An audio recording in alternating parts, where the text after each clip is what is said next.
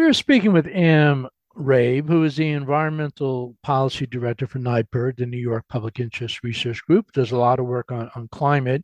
Um, one of the first issues we wanted to discuss with Ann is that recently the staff um, for the Climate Action Council, as they begin to develop the plan uh, for how the state will deal with climate, uh, has recommended that they actually push back the initial proposed deadline to convert uh, or to stop having new buildings in New York uh, use gas uh, by a year. And that's something that's not going over very well with the climate community. Uh, so, Ann, can you bring us up to speed on this issue? Sure. Um, it's basically um, a surprise to all of us that the Climate Action Council would even consider this this what we call basically a rollback um, in terms of electrifying buildings. Um, buildings in New York State are the the largest greenhouse gas emitter, 32% of our greenhouse gas emissions.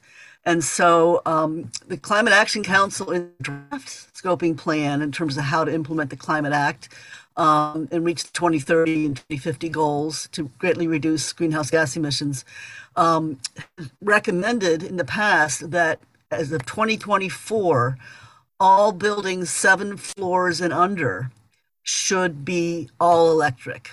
So that means any any person who's building a house, any developer building, you know, a business um, office building, would be required to go all electric and no more gas. Now, I understand that uh, you know New York City uh, did recently pass that, and it was something though a little bit slower timeline that Governor Hochul had recommended in her budget last year. But after months in the discussions, that bill actually fell off uh, the table in the closing days of the legislative session. What what's been the holdup with the legislature, especially since this is the one thing that the Climate Action Council last year, you know, really requested that the legislature take action on?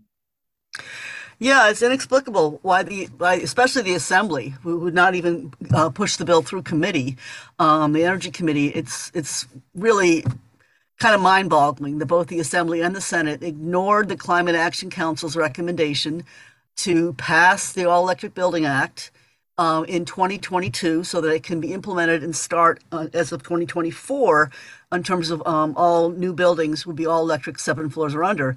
The New York City law has exactly that same timetable.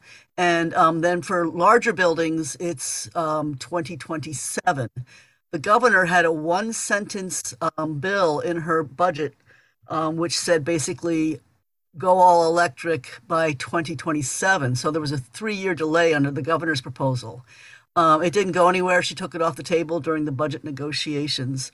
And so, you know, over 220 organizations are supporting the All Electric Building Act, which is a, a legislation that we will be reintroduced for the next session. Um, but the Climate Action Council's recommendations, what, what was just deeply disturbing, as you mentioned, is that the um, state agency staff who work for the Climate Action Council, which is 22 members in this council, um, they recommended last Thursday, last week, that um, that it should be moved to 2025, so a one year delay, and instead of seven floors or under, it should only be cover three floors or under in the 2025 timetable. So basically, it's a delay and it's a weakening in terms of the scope of buildings. Um, and then they they also pushed um, 2027 for the large buildings over to 2028, um, and that's for buildings now over three floors. So it, it's it's weakening uh, the scope of the buildings, and it's it's delaying when we can't delay. Climate can't wait. It's delaying having buildings be electrified. Now, a lot of the opposition, of course, has come from the um, you know the fossil fuel industry, particularly natural gas, but it's also come from some of the unions who represent gas workers. And one of the arguments they make is that uh, you certainly could use uh, geothermal, which is a little bit more expensive up front.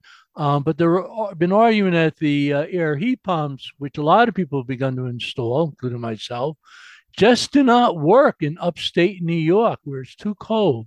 How would you respond to that? That's not true. Heat pumps are used throughout New York State. They're used in Norway. They're used in the Arctic. I mean, heat pumps work in cold climates. That's why they're called heat pumps.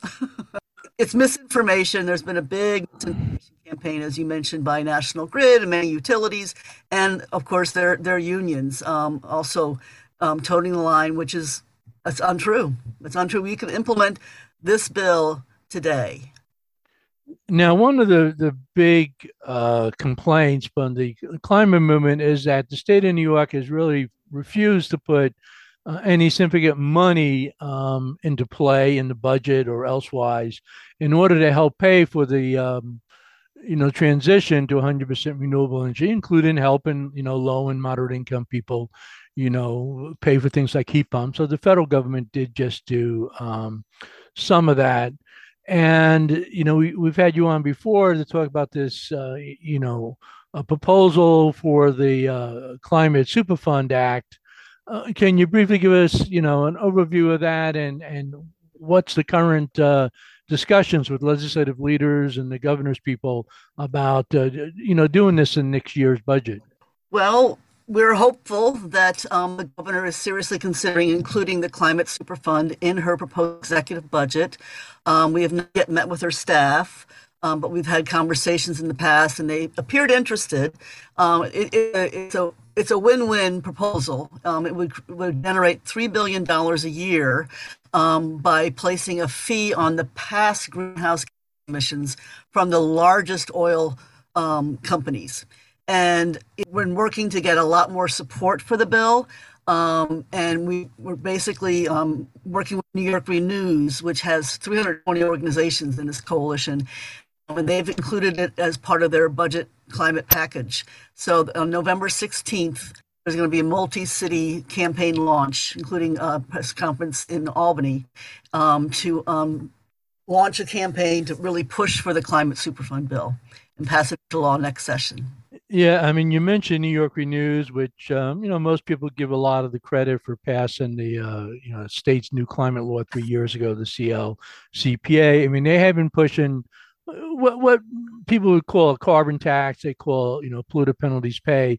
That would have raised significantly more money a year, about ten billion dollars, but you know it was not going anywhere um, uh, in, in, the legislature.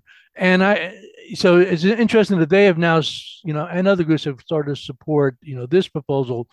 But as far as I know, the state climate action plan hasn't really come up with any concrete proposal as to how they recommend that the state pay for you know um, dealing with climate. Is that still the situation? Well, there's rumors that they're talking about a carbon tax, but yeah, that's still the situation. There's nothing in their scoping plan um, that aware of um, that talks about how we're going to raise the needed funding so we can really invest in renewable energy.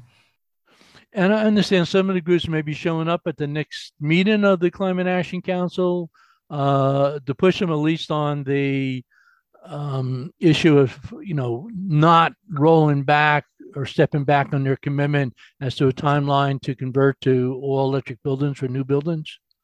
Yes, there will be um, people at the New York City and the Albany um, meeting next Tuesday, October 25th at 2 o'clock, um, when the Climate Action Council meets, and they will be there to protest with signs um, the, the proposal by the staff to delay and weaken the building electrification recommendation. And we're going to be um, also releasing a, a sign-on letter. So far, 56 organizations have signed on. We're trying to get a lot more. So yes, anyone in the Albany area, if you if you have time on Tuesday, October 25th, it would be great if you could show up at the NYSERDA building on Washington Avenue. NYSERDA on Washington Avenue. So that's a, I believe that's across from Crossgates or up in that area.